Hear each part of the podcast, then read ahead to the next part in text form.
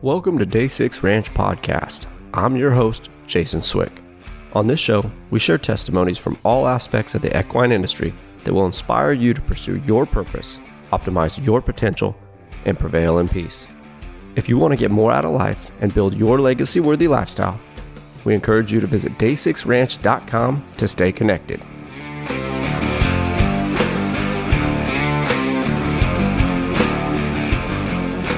Welcome back to Day 6 Ranch Podcast. This week we're going to cover our faith based series titled White Horse Remuda. But before we get too deep into scripture, I just wanted to extend a huge thank you to Stormy Mullins and the entire Bar M production staff for allowing us to be a part of the Fort Worth Mustang Show, and more specifically, entrusting us with the VIP experience. We had an absolutely incredible turnout at the VIP events and had folks in attendance who had no horse experience at all all the way through people with decades of professional experience in the horse business. I would like to thank Katie and Elliot Holtzman of Versatile Horsemanship for their commitment and support of the VIP experience. Those in attendance had a great time getting to know Elliot and the training process that he traveled with his Mustang Gunsmoke. Dan James of Double Dan Horsemanship deserves a huge thank you as well for hanging out at our VIP reception and pouring into the bunch.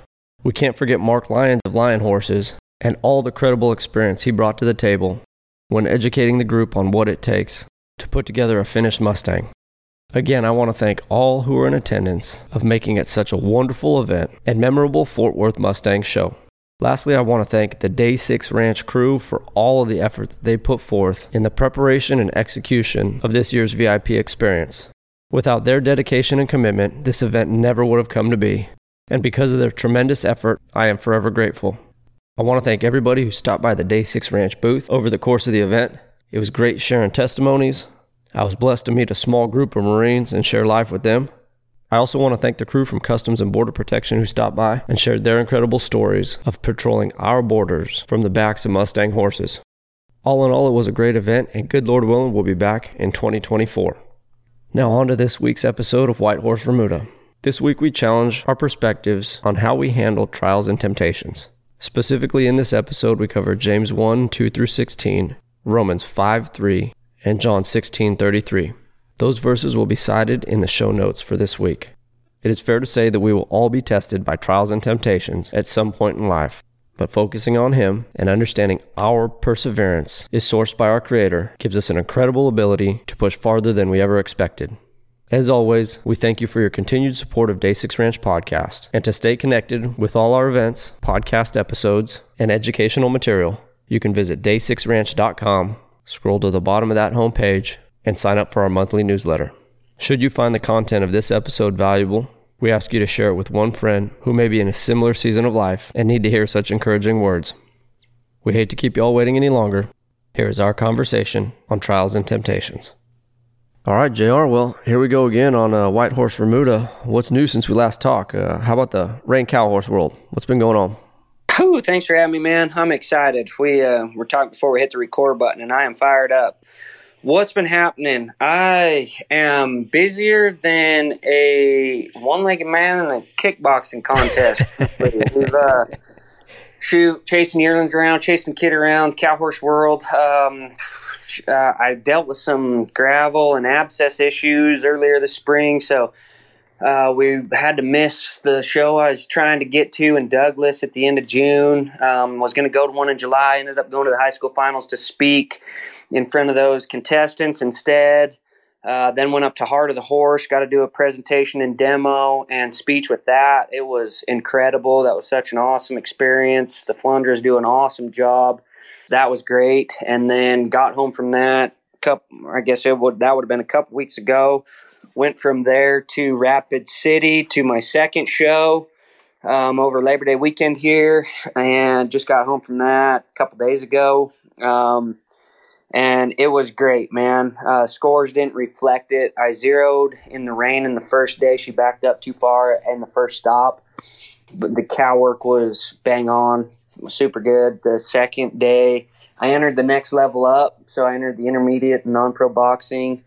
Also, um, I, she kind of trotted off in a departure and then didn't pick up the right lead, and uh, some of those things. So I was like a 135 or 130 in the reining and the 141 and a half on the cow. And then the second day, she was kind of slinky in her right turnaround all weekend.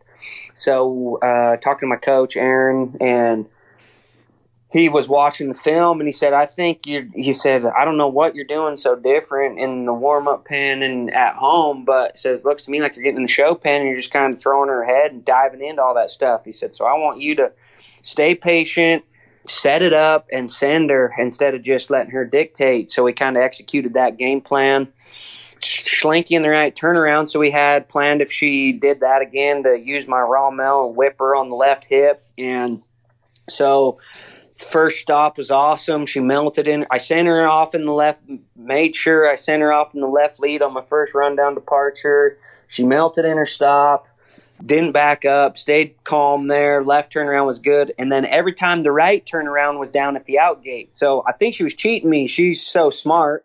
Trying and to hit the barn. That I'm not, I don't have my whips when I'm showing. So yeah, like she just gets to step knob and was heading for the out gate. So as I did that, I reached back and laced her one to get her to settle in there, and she, I, I ended up overspinning. I did four and a half turns instead of three and a half, so I zeroed in the rain again. But other than that, it was a perfectly executed plan. I, I sent her in the left leads. Uh, the circles were way better. Lead changes were awesome. Stops were the best they've been, and I was a 144 on the cow. So although the scores didn't reflect it, I got home and it was a great, great weekend. Um, I think in that game, and not only in that game, I think in life in general, you're either you're either winning or you're learning. So I had a I had a full on weekend of learning, but the the take there was a lot of little wins in it. Um, I've rode with Justin Warnicki one day and Justin Lawrence one day since April, and other than that, it's been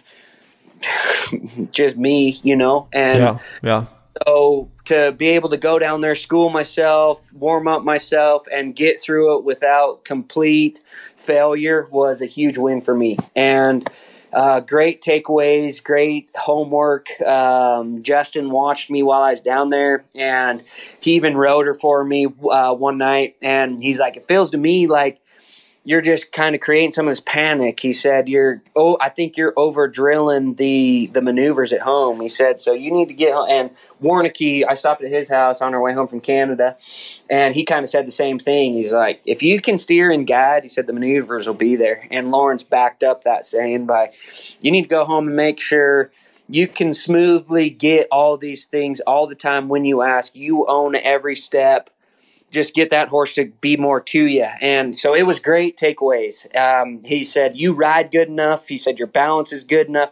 You're doing everything good enough now. You just need to make sure that, that, don't worry about the maneuvers. Save that fancy stuff for town. Go home and go back to the basics. So it was great, man. It's been it's been great. It was super huge confidence boost to go on. I'm on. A, I entered Douglas again the September show here in a couple weeks, so good homework for the next couple weeks and go try it again. Good stuff. Well, it's so reflective of life. You know, we need to start a, a huge shift that people can can make in their perspective to start stacking victories is, is changing the pursuit from perfection being the objective and making that objective progression, right? Chasing progress. As long as we're moving in the right direction, however slight, uh, it'll all come together. But when we when we chase perfection, oftentimes we mash the gas a little more aggressively than it needs to be, and, and we end up in fights that, that shouldn't be there.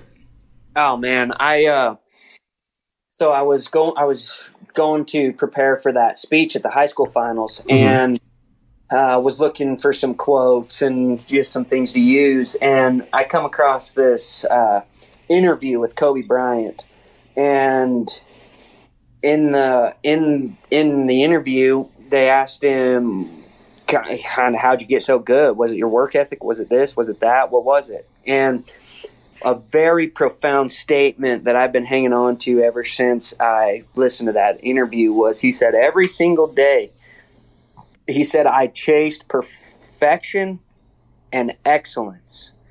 He said, that's why I outdid a lot of my competition because I wasn't naturally better than they were. I wasn't born with those things, which I think is full of crap. I think there was that natural innate ability. Mm-hmm. But regardless, I, I, felt the same way. Like when I was riding, I wasn't naturally a good bareback rider, and he, but he said every single day I just chased excellence and perfection, and I outran a bunch of my competition because they were not willing to strive for excellence and perfection without something attached to it, without a guarantee attached to it. And I started reflecting on that a lot. It was like when I'm chasing something, am I am I just chasing the outcome or am I enjoying the journey? I don't care if exactly. it's life, I don't care if it's yes, business, sir. I don't care if it's faith, I don't care if it's whatever. If am I still willing to give it my all if there's no guaranteed outcome to it? Am I willing to work as hard as I work now to get to the world's greatest horseman if I never get there? Absolutely. Every single day, if I just strive for excellence and perfection, win the day.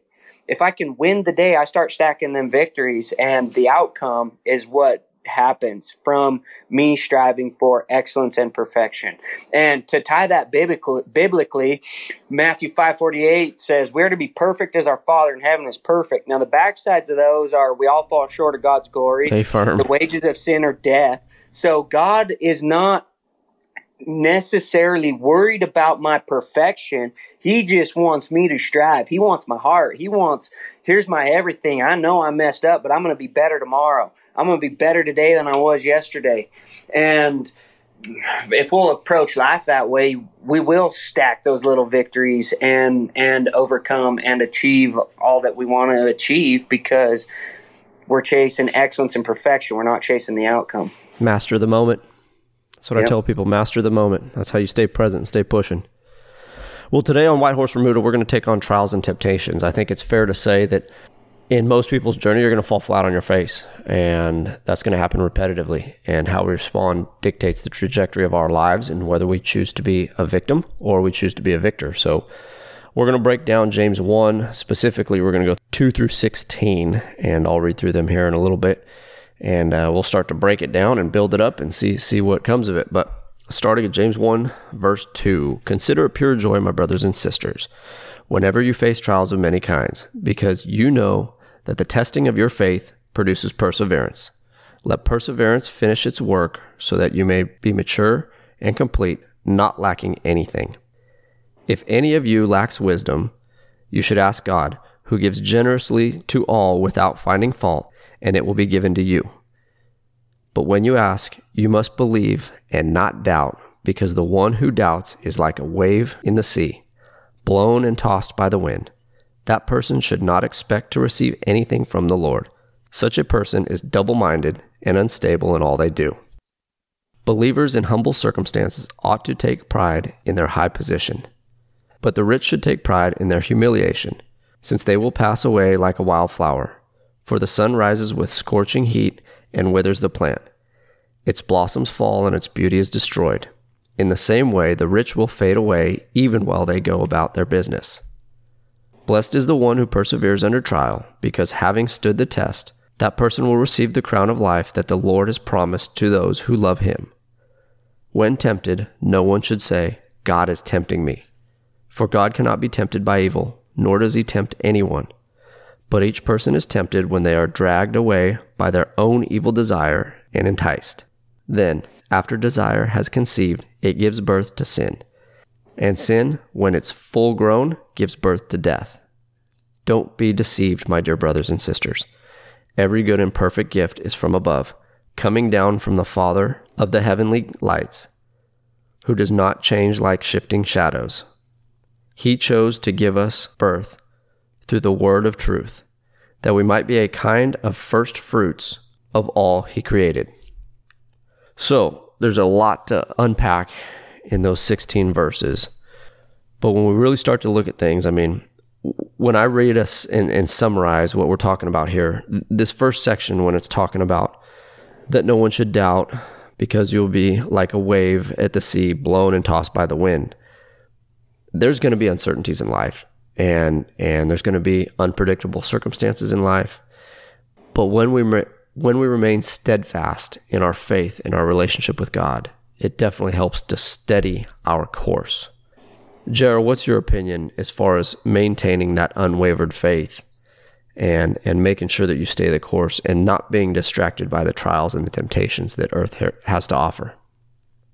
Oh man. This uh this scripture here really ignites my soul when i very first got hurt i'm coming on five years now and when i very first got hurt uh, this has been a a verse and a part of scripture that i have often reflected on and often turned back to because it doesn't say if troubles come our way, it says when troubles come our way.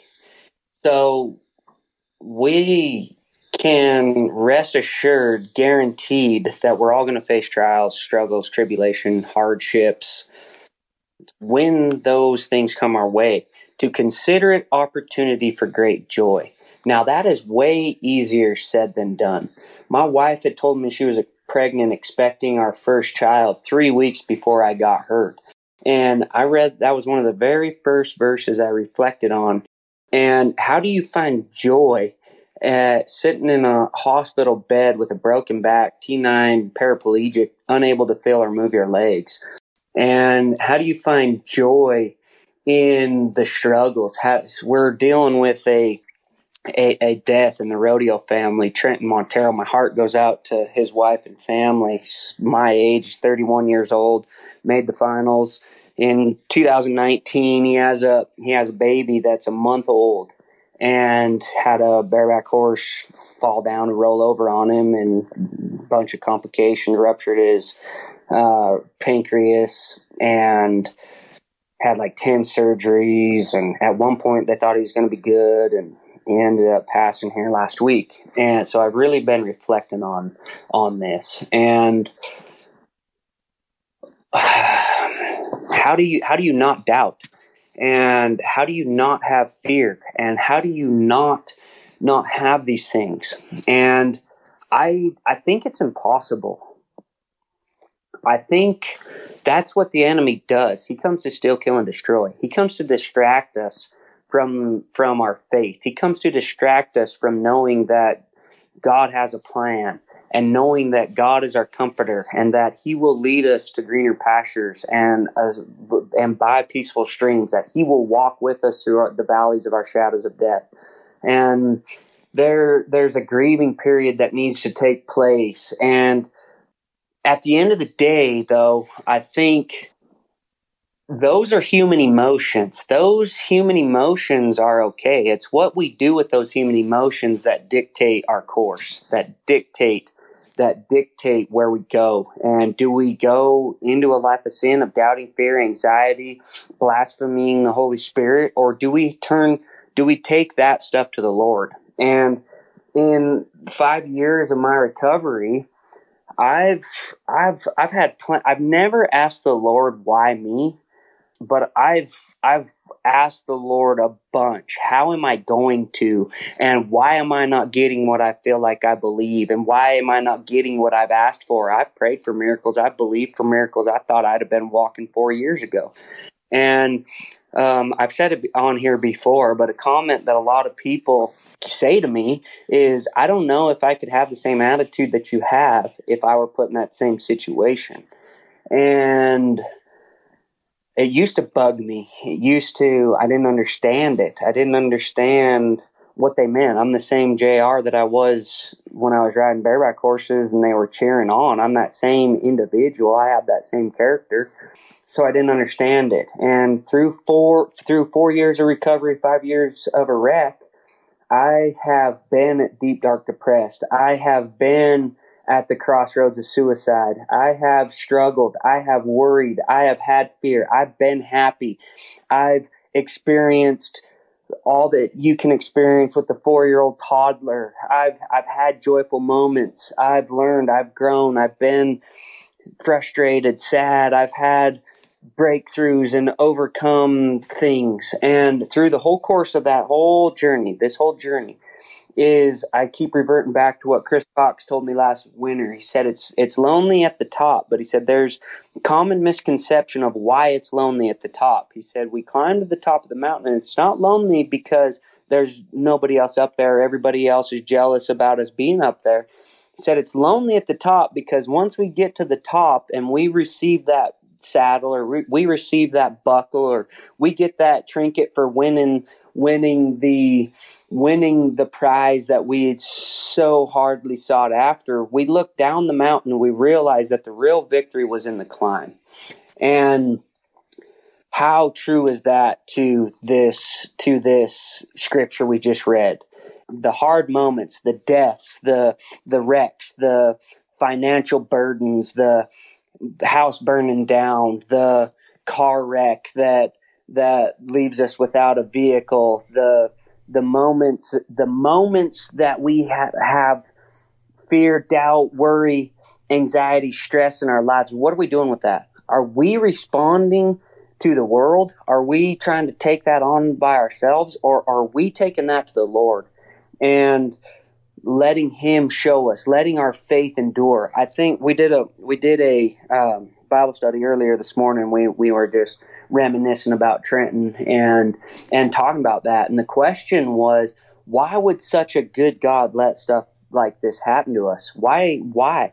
And I think a common misconception in Christianity is once you've accepted Jesus Christ as your Savior, that life is easy. And I've read through this Bible front to back, and I've never found one time that it says that it's easy. And actually, in Romans, Romans five, starting at three, it says, "We can rejoice too when we run into problems and trials."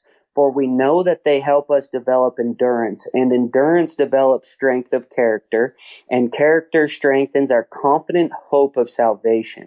And this hope will not lead to disappointment, for we know how dearly God loves us because he has given us the Holy Spirit to fill our hearts with his love. And I think that's just uh, it's the exact same thing as James 2 through 4 here that these hard things in our lives, these hard moments in our lives, they they they are an opportunity for us to grow. They're an opportunity for us to surrender. They're an opportunity for us to give everything to the Lord so that we can receive everything in everything that we do. And when we rely, His grace is sufficient for me. I don't need to know why. I don't need to understand why. It, it's okay to ask. He says, if you need wisdom, ask, Lord, why? Why is this happening to me? Why? why how how am i going to be able to raise a 4-year-old kid from a wheelchair or a baby from a wheelchair lord why why should maria have to go through the death of a 31 year old husband and tackle uh, parenting a month old baby why why do these things happen Isaiah 55, 8 9. My ways are not his ways. His thoughts are way higher than my th- my thoughts. His his his way his, ways are way higher than my ways. I might not always get the answer to why, but I guarantee you when I seek Jesus' face, when I lay those things down at his feet, when I go to him with my frustration, when I go to him with my anger, when I go to him with my worries, doubts, fears, that's where I receive power. That's where I receive peace. That's where I receive joy. That's where I receive all that He has to offer me. Jesus did not come to be served, but He came to serve. And He says in, in, in I think it's John 16 33. It says, I have told you all this so that you may have peace in me. Here on earth, you will have many trials and sorrows, but take heart because I have overcome the world. And so when I take those things to him, I can't doubt that I will get an answer. I might not get the answer I want. I might not get the answer I'm thinking, but I will. It's an opportunity for me to get an answer. It's an opportunity for me to learn. It's an opportunity for me to grow my faith. It's an opportunity for me to let him change my heart, change my desires, change how I'm looking at life. Maybe he's telling giving me a slap upside the head and telling me that I need to tell those around me that I love them because we are not guaranteed tomorrow. So make the most of today. And don't let your faith waver. Are you trusting the world or are you trusting the creator of the universe, the one that loves me enough that he sent his son to die on the cross so that I can go to the place that he went? And so that I can can receive all that he has to offer me. And it made me think a lot about how I've handled my situation because I've I've before we hit the record button, we were talking about this.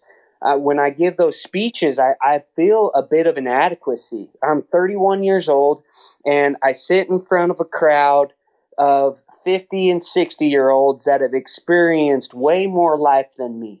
And I, I get a bit of inadequacy because I'm like, who am I to give life advice to to to to these people? Who am I to say, here's how you get through a struggle in your life? And what I've come to realize is the the gifts and the life experiences that the Lord has let me experience um, when I'm not selfishly trying to reap all the benefits of those, I understand that I have something to offer the world. And what do I have to offer the world is my story and my testimony. And at those moments, those hard moments in my life, I've I've always turned to the Lord.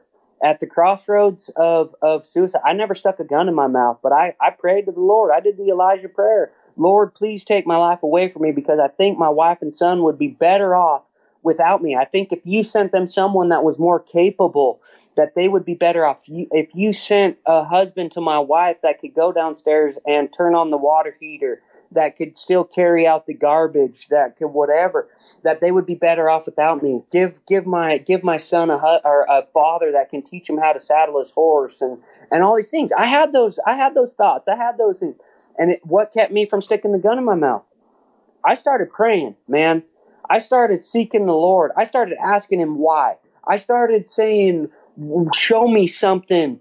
I started seeking His presence of Lord, give me peace, give me rest. How do I how do I enter into your rest as you talk about in Hebrews 4? How do I find joy in this suffering and in this hardship? How do I not doubt you? I prayed that I would receive a miracle ago, uh, or I prayed that I would receive a miracle a year ago. How do I not doubt you? And I've, I have not heard uh, an audible voice.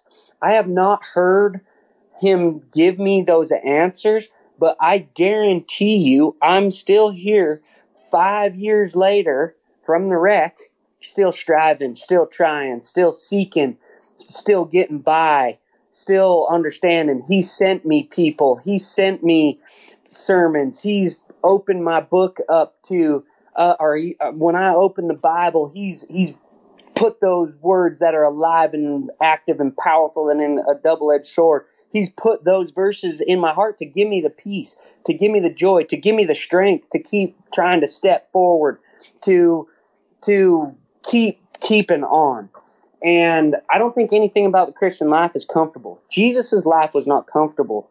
He went against the norm. He loved the unlovable. He forgave the unforgivable. He served the people that didn't deserve it.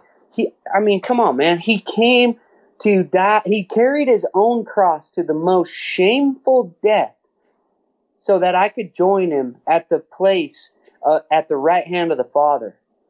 And when I seek that, when I get to the basics of faith, of Lord, thank you for your grace. Your grace is sufficient for me. When I know that your grace is all I need, that I am made powerful in my weaknesses, that's where I receive those things. That's where I receive peace, joy, patience, kindness, goodness, gentleness, self control. When I take my eyes off myself and I start seeking the Lord, how do you want me to use this? To serve others, I start seeing it and I, I keep moving on. And so it super made me think about John 6 when Jesus is preaching the radical message that he is the bread of life and anybody who eats of his flesh will never hunger again. And when I accept the Lord as my Savior, when I make Him the absolute Lord of my life, it doesn't mean that every day is easy. It doesn't mean that every day I get it perfect. It doesn't mean that I am Jesus Christ in the flesh. Um, you don't have to ask very many people to understand that I am not perfect. and if you need to ask somebody to check my validation here, you can ask my wife. Like, I am not perfect. I do not always get it right. I do not always win the moment, win the day, win the win win the prayer. But I can promise you in the last five years, I've learned how to seek Jesus' face. I've learned how to seek his heart. And there's been plenty of trying times in my life where I'm I have I say the prayer, Lord, I don't understand. I don't know. Show me the way. I don't even know how to get through tomorrow. I don't even know how to get through the next hour. Show me. And he has never failed me. He has never let me down. His word does not return void. And so he's he it just reminds me of John six. He he feeds the five thousand. He performs this these great miracles, and um, then he talks about being the bread of life, and anybody who who eats of my flesh uh, will never hunger again. Those who those who drink from me will never be thirsty. And it's just this radical message, and a lot of people don't understand it. They're like, "The heck, you're a crazy person talking here." He's like, "We're out of here." So a lot of the people that were following him start to start to leave him. And in John six sixty three, he says, "The Spirit alone gives eternal life."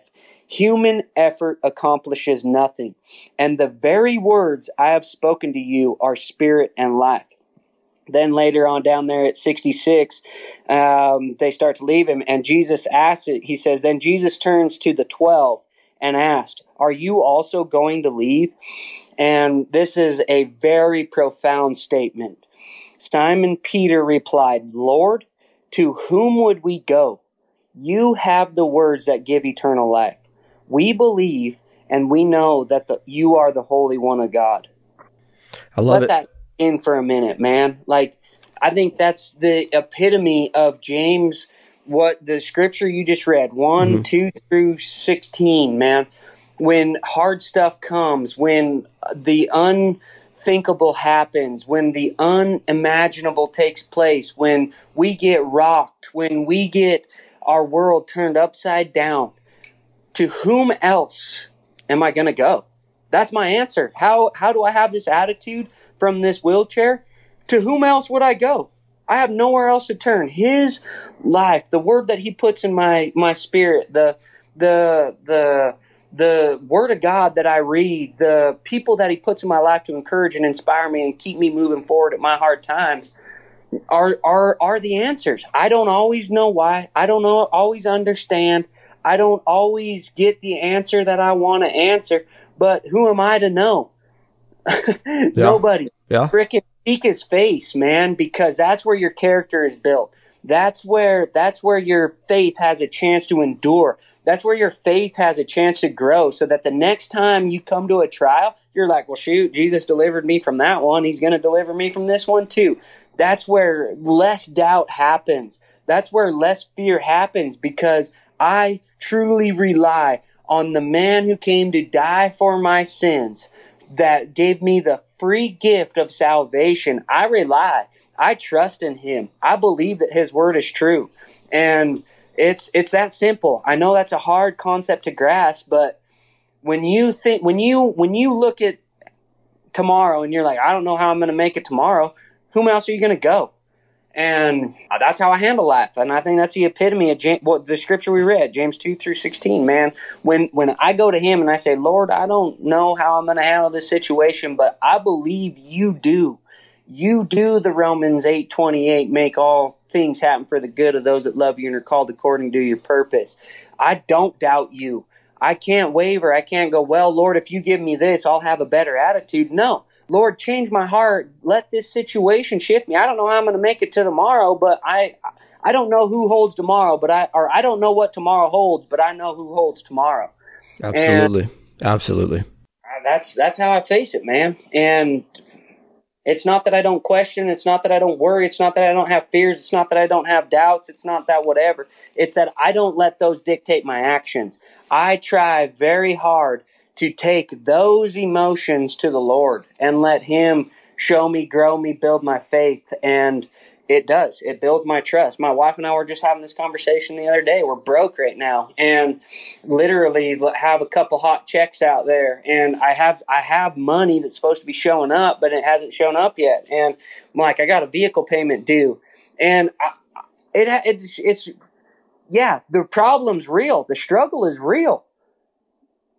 I can either choose to stress about that and let that zap me of my joy and my peace and my patience and my kindness and my goodness. I can let that create a roadblock that keeps me for, from serving others, from washing feet. I can make that go lock me up in my room and spend hours and hours on Instagram trying to figure out how to make money online, or I can go, Lord, you, I know you are good. I know you will provide. I'm going to go and do the things that you have let me do. I'm going to go ride my horse with joy. I'm going to be grateful that I have my hands to use. I'm going to be grateful that I can throw the ball with my boy. And I know you're going to provide. Amen. When the hard stuff happens, it's a it's an opportunity for us to grow and to grow our faith. And we can either choose to look at it as an opportunity to grow or we can look at it as an opportunity to to fail. And I choose to look as an opportunity to opportunity to grow. So for those that aren't to that stage yet in their walk with God, I think there's a lot of power in the first half of James 1 4. And it says, Let perseverance finish its work. So, how do we develop perseverance? The, the challenge and the temptations and the trials come from, and this isn't absolute, these are just some of the contributing factors that I've seen, not only in my walk through life, but in talking and teaching to so many. First, I won't say first, one is a, the, the misappropriation of identity. You place so much identity and value of that identity in a thing, such as being wealthy, being a top performing athlete, being a CEO. But when all that stuff gets knocked out from underneath you, who are you then? I mean, I see it in the warrior world time and time over. Guys carry these titles and these roles and these jobs that, that do carry weight within the industry, and that becomes their identity and that becomes their being. Well, guess what? There's going to come a time when you hang your gun belt for the last time or you hang your kit for the last time. And as soon as you walk out that door, who are you then? And that's a very, very tough answer that a lot of warriors cannot articulate in those first moments of that transitional season. So, one would be the misappropriation of identity. Closely associated to that is idolatry. You're placing so much value in other things not of Him that you start to become distracted and you think some of these things, such as not being able to make a truck payment, not being able to get bills paid, not being able to get food on the table. Yeah, they're, they're big, real problems. But when we start to focus on keeping up with the Joneses and that idolatry starts to take over, that's where this undue pressure and stress comes from. And we start to worry and panic. Well, when we're worried and we're panicking, we're not focused on Him. So again, we need we need to focus on God and rely on Him. He is the perseverance that is finishing the work. Yeah, vector of my faith. Amen.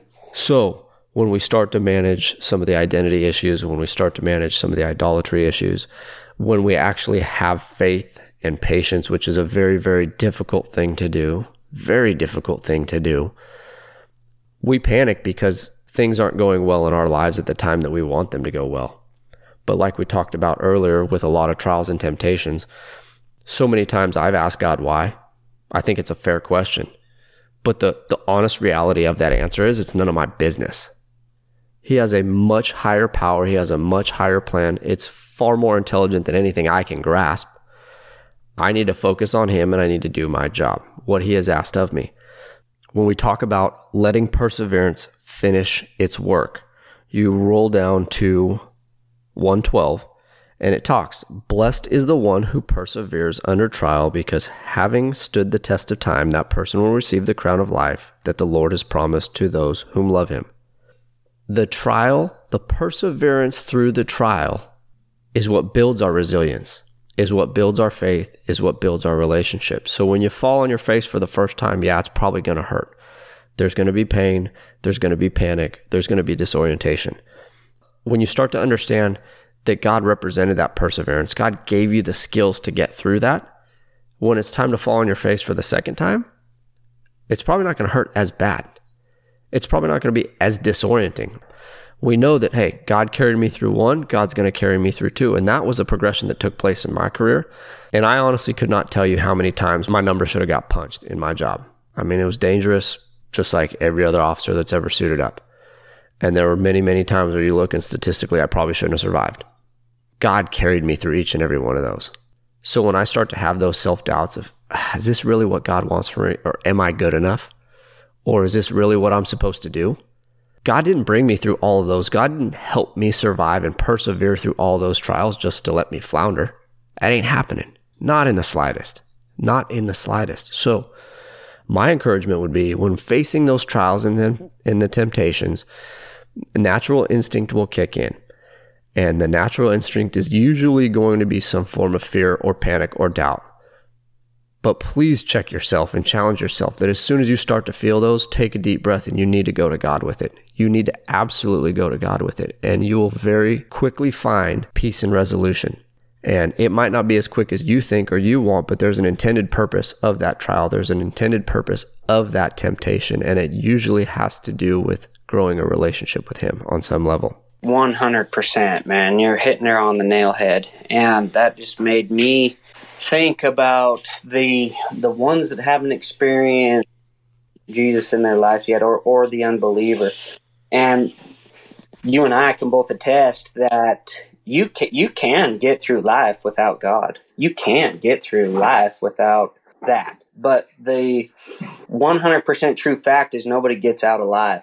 So there's a day that we die. So my challenge is that exact thing. What does God want from me? You, you, you ask that question, what does God want from me? My answer is God wants my heart. God does not need me. He wants me. That's powerful, powerful statement. Afterward, they receive the crown of life that God has promised to, to those who love Him. God wants me to love Him. Ephesians 4 1. I, Paul, a prisoner for serving the Lord, beg you to live a life worthy of your calling. That's it. God wants me to understand the nature of His heart. God wants me to understand how He loved me so much that He sent His one and only Son to die for my sins and offer me eternal salvation in heaven rather than in hell. God just wants me, man. He wants my heart. He wants my whole being so that I can receive all that He has for me. I was reading earlier to you the little statement I put on um, a YouVersion Bible study app, and oh, talk about cutting sales and stepping forward and, and all these things. And I said, just like rodeoing, whenever I nodded my head on a bucking horse, I always knew the outcome could be death or getting paralyzed, yet I was comfortable doing it. I was in control in the middle of chaos. Me knowing that could happen never kept me from nodding my head. It's no different with Jesus. When I'm seeking Him, pursuing Him, and listening for Him, I can cut the ropes and go when it's hard when I don't know the outcome, when I don't understand, when it looks impossible. I can keep going when I don't always get it exactly right. I can keep going when it looks way too big for me because I know when I wholeheartedly seek Him, I will find Him. And in my weaknesses, I am made strong. God doesn't need me. He wants me. He just wants my heart, my everything, so I can receive His everything in everything I do. He wants to be my control in all the chaos, my comfort in all the storms. And I mean, you don't have to look very hard in your Bible to find truth to that. Psalms 91 1. Those who live in the shelter of the Most High find rest in the shadow of the Almighty. We talked about it on one of these podcasts earlier, Ephesians 3:20. God wants to do exceedingly and abundantly more than I can think or imagine. So I don't need him to create a billion dollar business, but to do exceedingly and abundantly more than creating a billion dollar business, I need God. Absolutely. Man, it's good. He doesn't need me. He wants me. He wants me right where I'm at. He wants me frustrated. He wants me tired. He wants me angry. He wants me sad. He wants me happy. He wants me grateful. He wants me thankful. He just wants me to seek Him die to my flesh, pick up my cross, and follow him and follow him daily.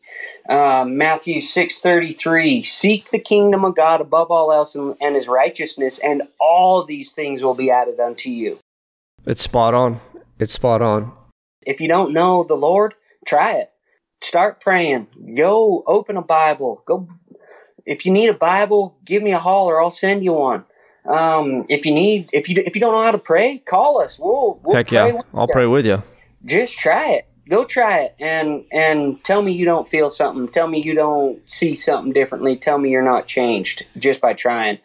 He just wants heart. And that's true. And I think I think a fair a fair challenge given this episode is When you face your next trial or temptation, you got to extend yourself a little bit of grace in understanding the normal human reaction, the normal worldly reaction. We are not perfect entities, we never will be. But very, very, very closely behind that, you have to intentionally take it to God. And that's the transformation change, and that's the challenge that I challenge anybody listening to this episode, regardless of your walk with God, whether you're a, a non believer, whether you're early in your walk or you've been doing it for decades. Try to intentionally pursue his heart and watch the transformation take place. And as always on this show, JR and I do not have all the answers, but we sure as heck enjoy looking them up. So, well, that too. I think. I think another little side note. Yeah, you got to extend yourself some grace too. But we're not doing this podcast to to prove our point either. We're not doing this podcast to prove that God and Jesus are real. We're not doing it to to argue the theologies of life. We're literally doing this podcast because of the evidence of Christ in our life. Like absolutely, you can call, you can call me and argue with me all you want. I'm not. I'm not. I don't need to prove. I don't need to prove my point.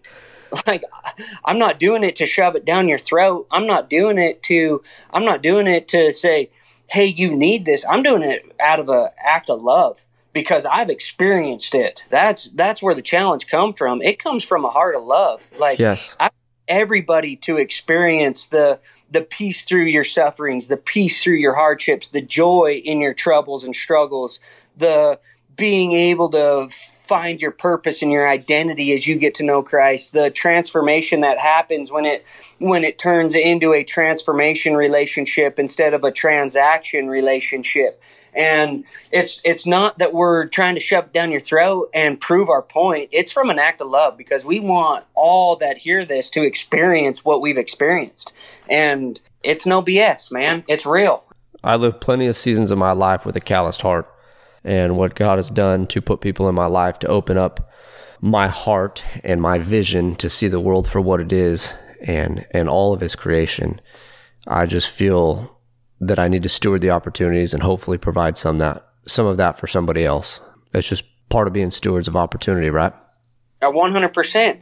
You and I have talked about this. Like we struggle with unworthiness. like, oh yeah, big I'm time. Not per- I'm not the perfect Christian. I'm not a a preacher behind the pulpit, but I do have a job and I do have a calling, and that is to share my testimonies. And what created my testimonies were the tests of life that I've faced. And I am a product of Jesus leaving the 99 to come find me. And he has. He pursued me. And now that's what I like to do is pursue him. And it's changed my perspective. It's changed my view. It's made me grateful. It's made me made me thankful. I am unworthy to even touch his sandals, but my duty is to say that none of us are unworthy to know him. Well, JR, I can't thank you enough. It's always fun to get on with White Horse Remuda and cut up in the Bible and, and figure some of this stuff out. And for those of you listening, JR and I are always available to go through scripture, take prayer requests, anything that we can do to help support your journey where, wherever you may be at in it. You can get a hold of me through day6ranch.com or any of our social media outlets. You can get a hold of JR through JR Vezain on Instagram and JR Professional Bareback Rider on Facebook. JR, I can't thank you enough, and I'm looking forward to the next one, my friend. Man, love you, brother. Fired me up. Have a oh, good oh, one, yeah. man. We'll talk to you soon. Yep, see ya. Thanks for joining us on Day 6 Ranch Podcast. If you are looking to build a legacy worthy lifestyle, we encourage you to visit day6ranch.com and stay connected through our monthly newsletter, explore our free content, and dive into our leadership and human optimization educational opportunities. As always, subscribing to our show is a huge help, but more importantly, if a message you heard today moved you, then please share the show with just one person who may benefit from the same message. We must continue to take care of our own, so stay in the fight and we'll see you on the next one.